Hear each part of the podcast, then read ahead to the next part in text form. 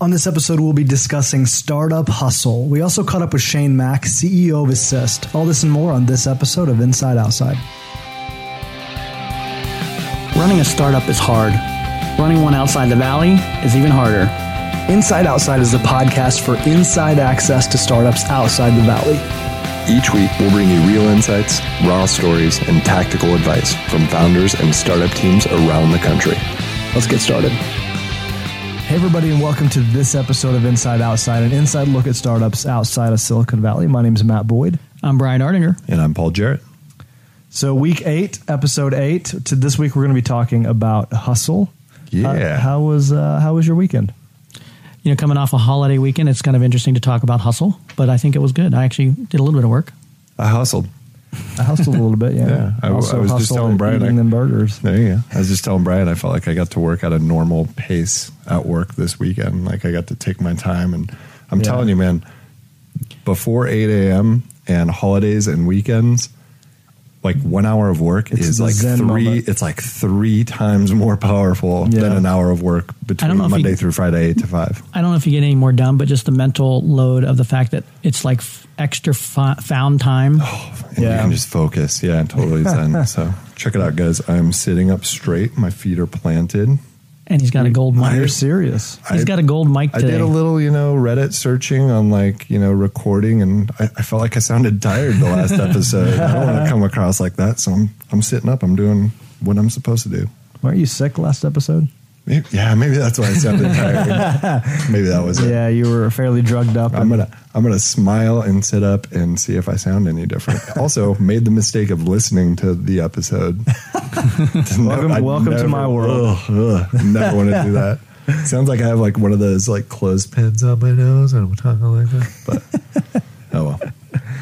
So this week we're going to be talking about hustle, um, a startup hustle specifically. What is hustle in you guys' mind? And I have a very specific opinion, opinion on this. well, go go first then. All right. You never start first. You always introduce the topic, so go. Yeah, I I mean, I think um, hustle is doing things that other startups and founders do not like want to do or don't do, and so you go out of your way to accomplish things that others can't or won't. Good definition. No, I think yeah, I agree. I think that's a that's a great way to look at it. I, I'm hustle is everything from passion to you know actually getting people to buy your stuff. Yeah, Um, I, and I think there's a little bit of subversiveness that has to be uh, around it. Like you've got to do things like you said that most people won't do. yeah, It sounds like a dirty word. hustle. Hustle. Yeah, like if you know they say you need to have three: the hustler, the hacker, and the hipster. And like you guys are doing it again. You're looking at me like, No, oh no. god, what's he gonna say? but like the like if you have to pick one of those three, like you don't want to be the hustler. That sounds like I don't know. My my wife calls me the hustler out of the group, so I actually have a hard time like understanding what the definition is because um, I think you know to me I'm called the hustler of our group, and I think well I'm just trying to do something better and faster. That's yeah, I'm- I mean, it's very like I I hate how this culture in general, the startup culture, like it creates buzzwords and they're they're used four thousand times. growth hacker. Inappropriately or It- it- otherwise. yeah, I growth mean, it- hacker. It, yeah, exactly. Ugh. Realistically, it's just kind of like um, working hard and working very smart, and and just you know being a slave to efficiency. It's also the, the mouthpiece of the organization. Usually, the hustler is the person who's out there on the street corner Yeah. selling the goods. Yep. Yeah. Yep. Growth hacker, also known as a really great marketer. yeah, That's right. we, we can't say that. We have to give him an awesome we have to title. coin a term. Yeah, right. We should we should have a whole episode coining terms. Yeah. Yeah, no, no. Yeah, we should. Yeah, we should. It'd See be if any annoying. I'd just be annoyed. Yeah. Does hustle look differently for sales, for fundraising, or is it generally just all the same? Is is it kind of centered around emailing as many people as you can, um, getting in front of as many people as you can, and kind of fine tuning either your pitch or like what do you guys think? What do you think? Do you have a thought? I'm trying to think of examples of hustling. Whenever we get into this, I, I always hate the. Um, um, there was a Shane Mack. We're, we're, I think we're going to talk about Shane Mack a lot because he's kind of like He's on this episode. Okay. Yep. Yeah, Yep, there he you go. kind of blew our mind. Yeah, well, he was like, I'm like, that's the That's hustle. That's the hustler. Yeah, yeah. Like I was kind of blown away. So that stay tuned for a great interview with Shane Mack. um, but I try to think of um, examples because I I almost I dislike this idea of this podcast being like, here's advice. I like the idea that we just say, hey, here's what we went through or here's what we heard. But I always think of marketing, and I'm going to try to describe this without giving away any of our secrets, but whenever we find something in marketing that's like quirky and we acquire customers in an interesting way, um, I love that point in time when somebody from the outside or inside our company says, "Well, that'll never work," or "That won't scale," or Mhm. Yeah. like anytime like that won't work because of dot dot dot or that. And I think the hustler like automatically is past that point and they're already thinking about how to do things. So, for instance, there was a well, crap. I'm I'm not going to take time to think of a example. I'm just going to use or a, a fake example. I'm just going to use what we did. Um, so we have found that we actually get um, a good number of subscriptions when we can kind of team up with a race, right? So any company that's doing like a Yeah, half yeah. marathon, Right. marathon, et cetera, um, we automatically, I think, as a group, thought oh, that's really hard to scale because we have to contact somebody, we have to be a strategic partner, da da da da. Like that's a lot. Well, we thought we kind of thought on it and went, wait, who's making that race software? Okay, let's go to them. Yeah, now can we right, just be like a play? And and I think that's kind of the. And that's kind of like a good example of like how a hustler would think. Like, don't think about that end product. Like, think about like draw the line Yeah. of where that whole thing starts. Well, I think that's that's a great point too. If you think about some of these growth hacks and that, and you read about you know in a blog post that what Mint did six years ago, well, a lot of those holes have been closed. You know, people have used them, done them, and the hustler is kind of looking for that next that next thing that could move the meter that people haven't tried yet, or Yeah. Um, you know, so you think you've got to be careful about that vice, you know, and saying, "Oh, this worked for them." Well, that worked for them because you know back in the day, Google AdWords were cheap, you know, Right. that kind of stuff. Yep. Um, versus what's what's in the environment today that I can hack or or take advantage of and and manipulate or or change to make it more effective for what I'm doing. This week's episode is brought to you by SP Accounting Group. Matt Westenberg and the team offer everything an up and coming startup needs from an accounting firm without the boring and dry, complicated bean counter persona. We've all used Matt because he enables us to focus on our business while bringing insights and action to our numbers. From payroll to tax planning to bookkeeping and plenty of strategic guidance, call Matt Westenberg and say goodbye to your accounting troubles. I always think of when we get emails or I get text messages now from software salesmen. Hmm. Like they will literally text message me. Yeah, be like, yeah. hey, you got five minutes? And everybody gets annoyed because like, oh, like software sales or whatever it is, or or anybody trying to sell anything to our company. And I'm like, no, this is interesting. Like let's Yeah. watch what let's watch what they're doing and mm-hmm. and appreciate it. Like they're just hustling. Like they're mm-hmm. just trying to sell some, a widget. Like let's let's see if we can actually learn something from this experience. And also, I think um, a tip like a non hustler, if you're you know raising capital, for instance, you might put down ten names, twenty names, Yeah. Right. thirty names. A hustler, it doesn't matter how many names you put down. It matters about like the conversion rate. So, like a hustler might figure out, oh, I need to actually contact 250 Yeah, investors to hit the equation that I need.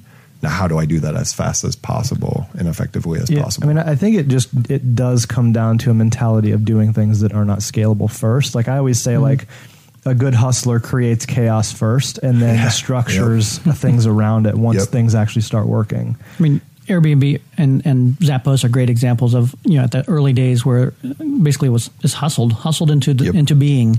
Um, you know, Zappos Tony Hsieh started. He didn't even know if they were going to be able to sell shoes online, so Yep. he literally put up some web pages. Um, sold some shoes. You know, ha- people actually bought them. Then he went down to the store, bought the shoes, and then repackaged them up and sent them off. Done that before. Exactly. Some of that, Not like- with shoes, but with other products. Done that before. Some of that, like I think, it- like there's a whole term around that called the concierge. Yeah. So like. Kind of being essentially manually being the back end of your system without anybody realizing that you're even there. Right. Uh, and kind of handling things manually first, and then once actually you know things start to scale out and work, um, Do you then you kind of put a system in place. Do you guys think that hustling is looked down upon? I think it's. I mean, I don't know why it would be because I. I mean, I mean, I guess in in classic business possibly, but in the startup, it's like I mean, you, you've got to do it, right? I think people look down on the term hustler for what it's kind of become rather than a person who's actually hustling, actually trying to build their business, trying to find the edge, trying to sell their product and that. I don't think that person is typically looked down on, but it's a lot of times people say, I'm a hustler. I'm doing this and or people that pretend to be hustling but really aren't. You know, they're they're overworked and they've got too many things on their plate and they're saying, "Well, I'm just hustling." It's like, "Well, what are you actually doing that's moving the, the needle?" And I think Yeah. there's a fine line between pretending to be a hustler and actually being a hustler. Yeah. What do you guys think is the number one trait, Of a hustler? number one personality trait a hustler needs to have? I, I think it's uh, it comes with Just a- one. Yeah, Tenacity, tenacity. tenacity is a good one. Um, I think it, it, like you have to be willing to try things that other people are not willing to try. Shamelessness. Yeah, Ah, that's Yeah. good one. Yeah. Yep. I think that's a big part of it. If if you're if you have that shamelessness of which I have in spades. Yeah, you know, mean- try something and not be afraid of, you know, being made fun of, being embarrassed Exactly. or whatever. Like I think that is a huge, huge it's the um I don't give a F. yeah. Well, there is that. I don't give a f- There is did I get question- a chicken? What did I get? What did I get? Ooh, Do it again, do it again. We'll- we'll I don't give a f- Okay, what sound effect did I get? Ooh, It I may like be that. different each time. Who knows? Yeah. I think. Um, I I mean, there is that subversiveness, and I think sometimes that can What, be. what good do you mean by subversiveness? So I think, okay, so Airbnb is an example. They, they don't typically like to talk about it, but they got a lot of their early traction by scraping Craigslist and against the terms There's of a, service. there's a lot of stories like that. and you know, Yeah. kind of built their business on, on Mm-hmm. that back, or you know, a meerkat kind of hacking Twitter's, um, you know, kind of spamming Twitter followers. Farmville. Farmville. I mean, there's there's a lot of these. Are they towing the line of ethical nature of it? Mm, I don't know, um, but it, it you know got them to the next level, and and like Uber, you know, you hear a lot of these stories, and actually, quite frankly, most of the billion dollar companies have had some type of tactic or something that's Right. kind of Or right up to the line, it, yeah. or they're still doing it. Yeah. Yep. The problem is you can't, you know, don't cross the line. You can toe the line, don't cross the line. And just this morning we were talking about um, how we're going to start email blasting for Inside Outside podcast. And like immediately, without hesitation, I'm like, oh, I should like you know scrape my LinkedIn profile list for all our partners and, And just, just like email blast that. it And out. just like, and, and I could tell Brian cringed, and I was like, why is he? no. Oh yeah, no, they can they can unsubscribe. They're just LinkedIn people. you It's know what. I you know what I think Oh. So if you're on my LinkedIn, get ready for email blast from inside Sorry. outside. You know what I think all of this comes down to, and I, I like we see tons of startups, right? All three of us were exposed to startups Yeah. all the time. Yeah. various degrees of startup founder. Um, I think that there's a a sense there, there's two types of founders, and you can tell in their eyes whenever you meet them the first time. Yeah. it's like the founder who will do anything to make it. Yep. anything, and you can tell. You can see it. You can see it Oh, in, I- in their blood. I see it when I'm presenting, Yeah. and somebody asks a questions or something, and you can look in their eyes, and you're like, oh, "That person, Yeah. that that woman, she is coming. Yeah. like watch out." totally. And then there's there's the startup founder who um, just kind of wants everything to happen.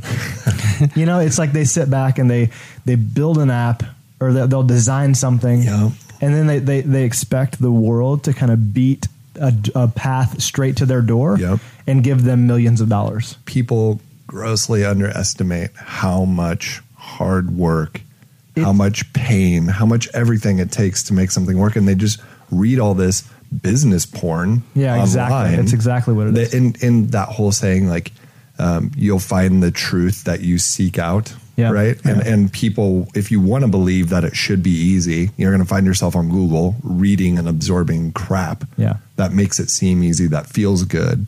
Um, whereas that other personality that you described, like they very quickly become accustomed to like this is going to be hurt and be painful, but then someday Yeah. somebody's going to look back on it and say like over you know what is it like like took me 10 years to be an overnight success like Yeah. you hear that saying from people all the time Stay with us for an interview with CEO of Assist and Startup Ninja, Shane Mack. So here's a question: Can you be successful without being a workaholic or without being an extreme, shameless hustler? That's a that's an interesting one.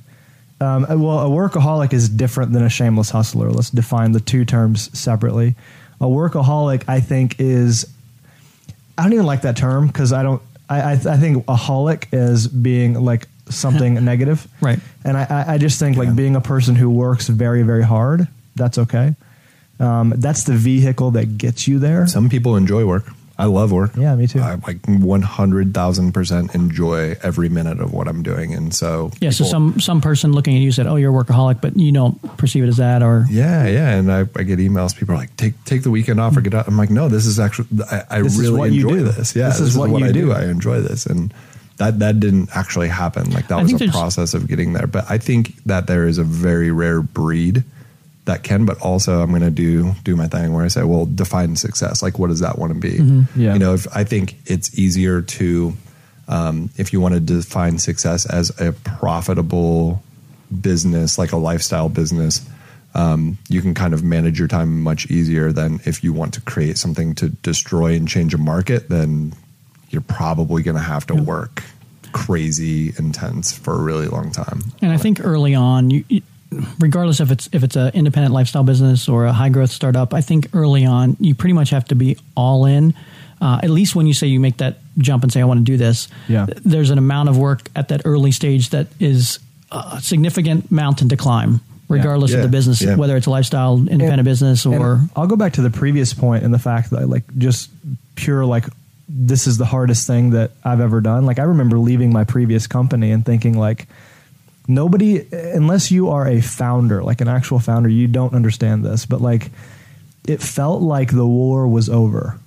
And I didn't like the day after I left that company, I was like, what do I do? Mm. Like it, it was almost, it was like one of the most surreal Yeah. like feelings of my Yeah. entire life. Like I felt like holy crap, like I've been fighting for the last two years, Yeah. uh, and this is the hardest thing that I have ever done. Yep. And if you are not like hustling in that environment, you're Yeah. doing something wrong. Yeah. I always find these moments where I'm like not thinking about work and I'm like, what's what's happening right now? And I'm like, oh, I just spent two hours not thinking about work. Like that was that was crazy. I feel for me. guilty. Like when I like uh, Paul Graham said something one time. Uh, he said, "If you're not thinking about your startup in the shower, then something's wrong." Oh, And I, I always like get out of the shower and I'm like, what did I think about? I audit my thoughts as I leave the shower and I'm like, what what what was I thinking about? And so I feel guilty if I wasn't thinking about oh really? I, fi- I find myself thinking about work and then how can I be a better human, which in turn applies to work. Yeah. Right. Like, Yeah, yeah. And I also, I think I've, I've, in the last three years, because frankly, I mean, the amount of work that I was putting into our company, like probably losing my mind a little bit, I found myself reframing it as learning. And when I Hmm. spend time working, I'm just learning and I'm just trying to learn as like I'm trying to learn faster than everybody else. So Yeah, yeah. when I put in time over the weekend and on Memorial Day, you know, like I'm I just view it as like, oh, I'm just learning faster than everybody else is right now. Like they're all, you know, out at recess playing and I'm inside reading the textbook. And I'm Well, and that's it- part of the hustle. Reframed. That's part of the hustle. It's it's like what what can I learn that's going to make the difference in my business? and you will learn the the the smallest dumbest nuggets somewhere that apply you know you, Yeah, yeah. you can watch like a two hour you know presentation online or like a ted talk or you know watch 17 ted talks or whatever it is that all apply to something and then you come out with that one nugget and that one nugget can just be absolutely you know Yeah. a game changer I like what you said about business porn also on the converse on that. Yeah. Like I think um rob adams i can't take credit for that rob adams through a pipeline kind of pounded that into our heads Yeah. for market validation he's like it's all business porn out there they just want your clicks I think I think some of it is. I think um, there's a sense of like whenever you're a first time founder, you kind of need those things to kind of point Yeah. you. It kind of gives you a compass. Like you don't even Yes. have a compass before Yeah. you start. You learn to ask a question. You don't even know what the question is, but those things help you. yeah, and and now I'm almost to the point in my life where I'm just like, ah, screw all that. Like I'll just figure it out. Yeah. I don't know. There, there's more to learn, obviously, but like I'm I'm just going to grind and do whatever it takes. Yes, to figure it I. I get what you're saying. I read that stuff exponentially less than Yeah, I used to. too. I used to spend like so many nights and Yeah, yeah. reading all of this like startup material and Yeah. and now it's like, well, I'm just going to go try this and I'll learn faster than reading it and pondering it. Here's my question for you guys. What is the number one example in your life, business or otherwise, that you've hustled? I got a couple of examples. Back in the days when I was building out Gartner Group's consulting practice in Asia, there was a lot of times there was two of us in Asia, and so we had to both sell and execute on everything else that was going on. So oftentimes we'd sell reports or research uh, and you know countries we had no presence in, and like we'd sold sold it and said, okay, we can figure it out. Mm-hmm. Um, but yeah, hustling from the standpoint of like, I have no idea how we're going to do this. Um, we have nobody in this Was particular in Indonesia. Tran- was Google Translate even available back then? uh, Google wasn't available. Uh, or maybe it was. It was. It was available, but Yeah. at the very early stages. But um, yeah, I mean, it was literally like getting on the on a phone call and trying to find somebody who spoke Indonesian and English that we could talk to and say, "Hey, can you interview these five companies there because I can't fly there right now." Um, and then give Go- me something. Going to a foreign country without Google sounds scary as hell to me. yeah, well, it happened. I think that probably an execution that wasn't perfect, but I was actually really proud of it was um, taking our kind of automated sales funnel that we had or previously built out. It was all self serve. Taking that and, and, and, and scaling that into a sales process and kind of figuring out what points that you perform certain actions with this customer. Um, and not for the goal of clo- strictly closing them, but from the goal of closing them and then expanding it within their organization. So identifying um, how big this potential was for each customer, and we had probably 30 companies a day signing up. Um, so taking analyzing each company, taking uh, the upper potential and putting them into different buckets and treating each of them differently. Uh, that involved massive amounts of just getting on the phone and talking to so many people. Uh, I think that was probably some of the work that I was most proud of, and probably the hardest hustle that I've done.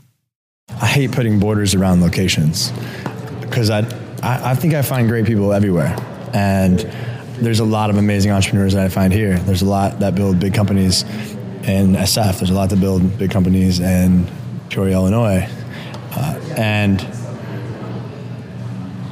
the only thing I think that is You're to see it a lot. You're to see it a lot more now. different is access to open-minded capital and that's what you know that's what sf provides you people are open to investing in early stage companies at a very very higher rate than the rest of the world and that's the the difference is like it's harder to raise money and get started here So what what do you have to tell um, those investors in the Midwest? Like what? that they should take their money out of their 4% hedge fund and put it in a startup and help the, the ecosystem grow. Yeah, a lot of rich here, right? This thing is like people with tons of money and they just like sit on it forever. You know, but the only way to really like regenerate a community and invest back in it and the highest best way to create capital wealth is through companies. I mean, like all of Warren Buffett's wealth is in like nine companies or something. It's like not a lot.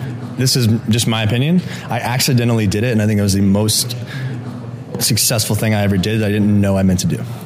And it's that seven years ago, I was like, okay, I'm going to start my own company. I know how to do this shit. I don't need to listen to anybody. And I remember I almost did it. I almost went and I was just going to like figure it out. And instead, I went and worked for someone who I wanted to be and changed my entire life. And I would say, if you've never done it before, statistically, you should, and you, a lot of people just start. That's fine. I think just whatever. I'm a big like just go do it.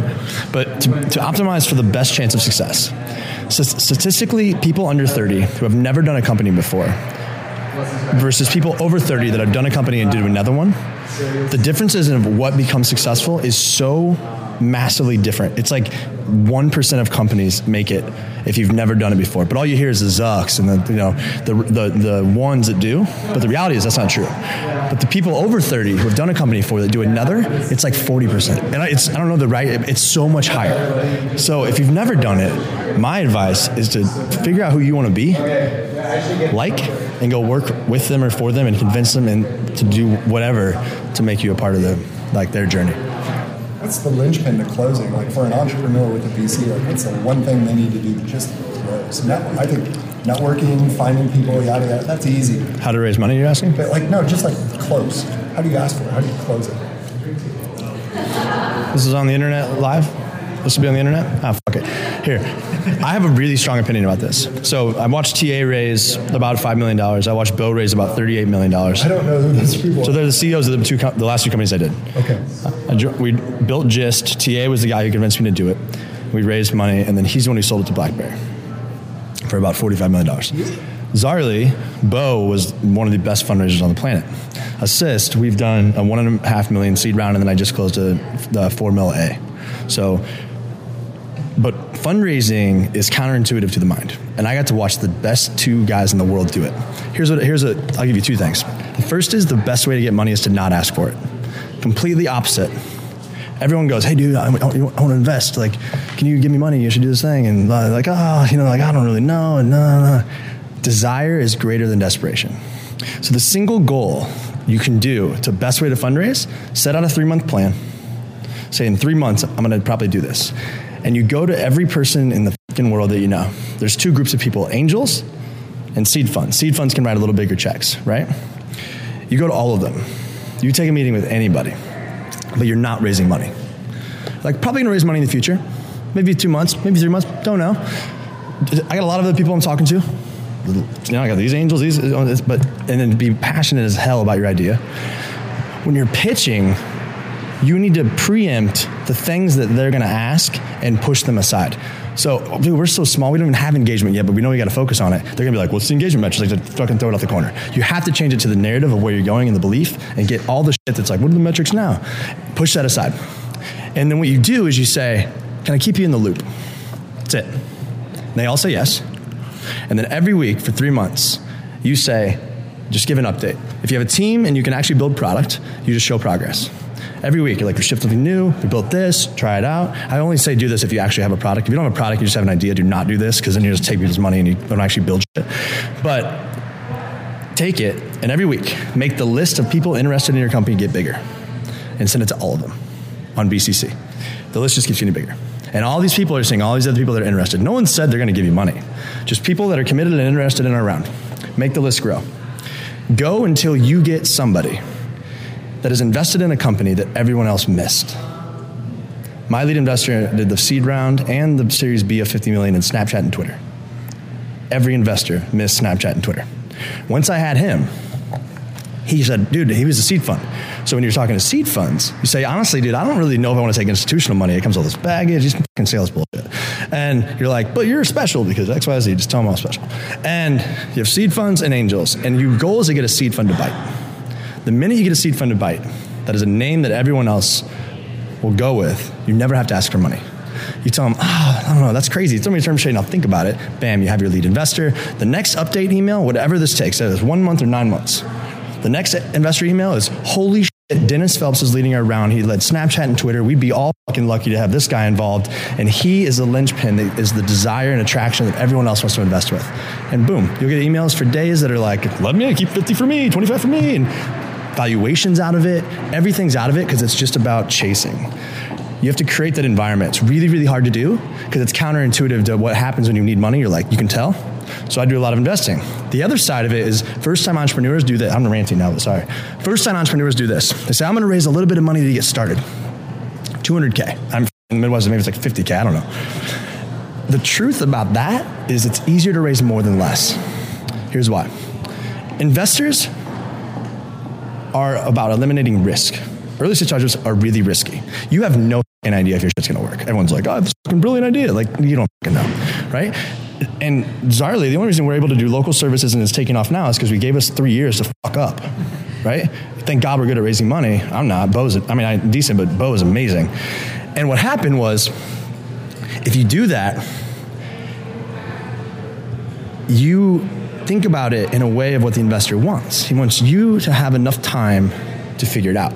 So when you say I'm to raise 200K and I'm an investor, I go, oh God. First time entrepreneur, instantly. Second thing is you go like this. So you're to raise 200K. You'll probably burn it in about four to six months. It takes four to six months to fundraise. So the day you close the round, you're to have to start fundraising again, which is not doing product development or getting customers or doing anything. And fundraising is a distraction. So basically, you're just to fundraise your whole fucking life and do nothing. That's what happens. If you say I'm raising a mill and a half, you look way more pro, and you actually have, you know, four tries, six month cycles. You do it for six months, and you don't have to think about fundraising. And it gives all investors uh, more comfort knowing that you have more time. Good investors are like, yeah, this is hard. No one really knows, and you, and they, the in technology, they hit and they hit so big, so fast. You're just like optimizing for the team and hope they figure it out. And the truth is like, when you hear that, I'm like, yeah, I'm the last guy in because I'm making sure you can actually raise it. But like the the way to do it is actually so that you don't have to go fundraise again. Because when I hear you say a little bit of money, I go, you're just going to have to go fundraise again, and then money's in your mind, and you're stressed, and you don't. So give yourself enough runway to get two years, whatever it is, however much your burn is. I don't know if you live off nothing and do 50k for two years. I think of it in two year cycles, in six month sprints, and in four tries. So that gives you four tries to not like completely f up all of them, and hopefully one hits. But when investors hear the other, it's like I get so nervous, and you're like, uh, you'll never give someone 50k, and then it's gone in like two months, and there's no other runway. And so I think those things are kind of counterintuitive that no one talks about. And I don't know, it works. It works. I like. I mean, I, that formula. I have a doc called "Raise the Seed Round" that I it's very private, but it's very, very has every email I've ever written, how the flows go, how to word everything, how the updates go. I've raised probably 10 seed rounds in the last year for people with that, not like me, but they, they were like, I'm going to raise 300K. I'm like, you're going to raise 2 million. Shut the up. Here's what we're going to do. Boom, boom, boom, boom, boom. And like, I like advice in ways where I can give a to-do list. I don't like advice of like, like my idea? Don't care. No idea. But raise money? Yeah, black and white. Here's the list. Let's do it. And then, you know, like the league, we helped her raise her round, the dating app, and she raised 2.1 mil. And she was like, I'm going to raise $300,000. I'm like, no, you're not. And then she got everyone involved. It was great. I want that doc. Let's go start a company. I'll give you a secret tip. So Bo actually lives in Kansas City, the CEO of Zaarly. No one knows that. We fly in, take SF money, get the fuck out. So just fly to San Francisco, take their money, and leave. That's what I would do. Ah. It's too expensive to live there. It's too. I mean, every fucking engineer costs 200 grand. You're, you get poached in nine months. I, I'm there, but I spent seven years building a network there, and like I have a strong team that I worked with before, and whatever. But it's hard, much harder. I would rather do a company here and just go steal their money. That's it for this episode of Inside Outside. If you have a question, feel free to follow us on Twitter at the IO Podcast. We also thank Shane Mac for taking time to chat with us today. Sound for this podcast is brought to you by bensound.com. Until next time, go build something big.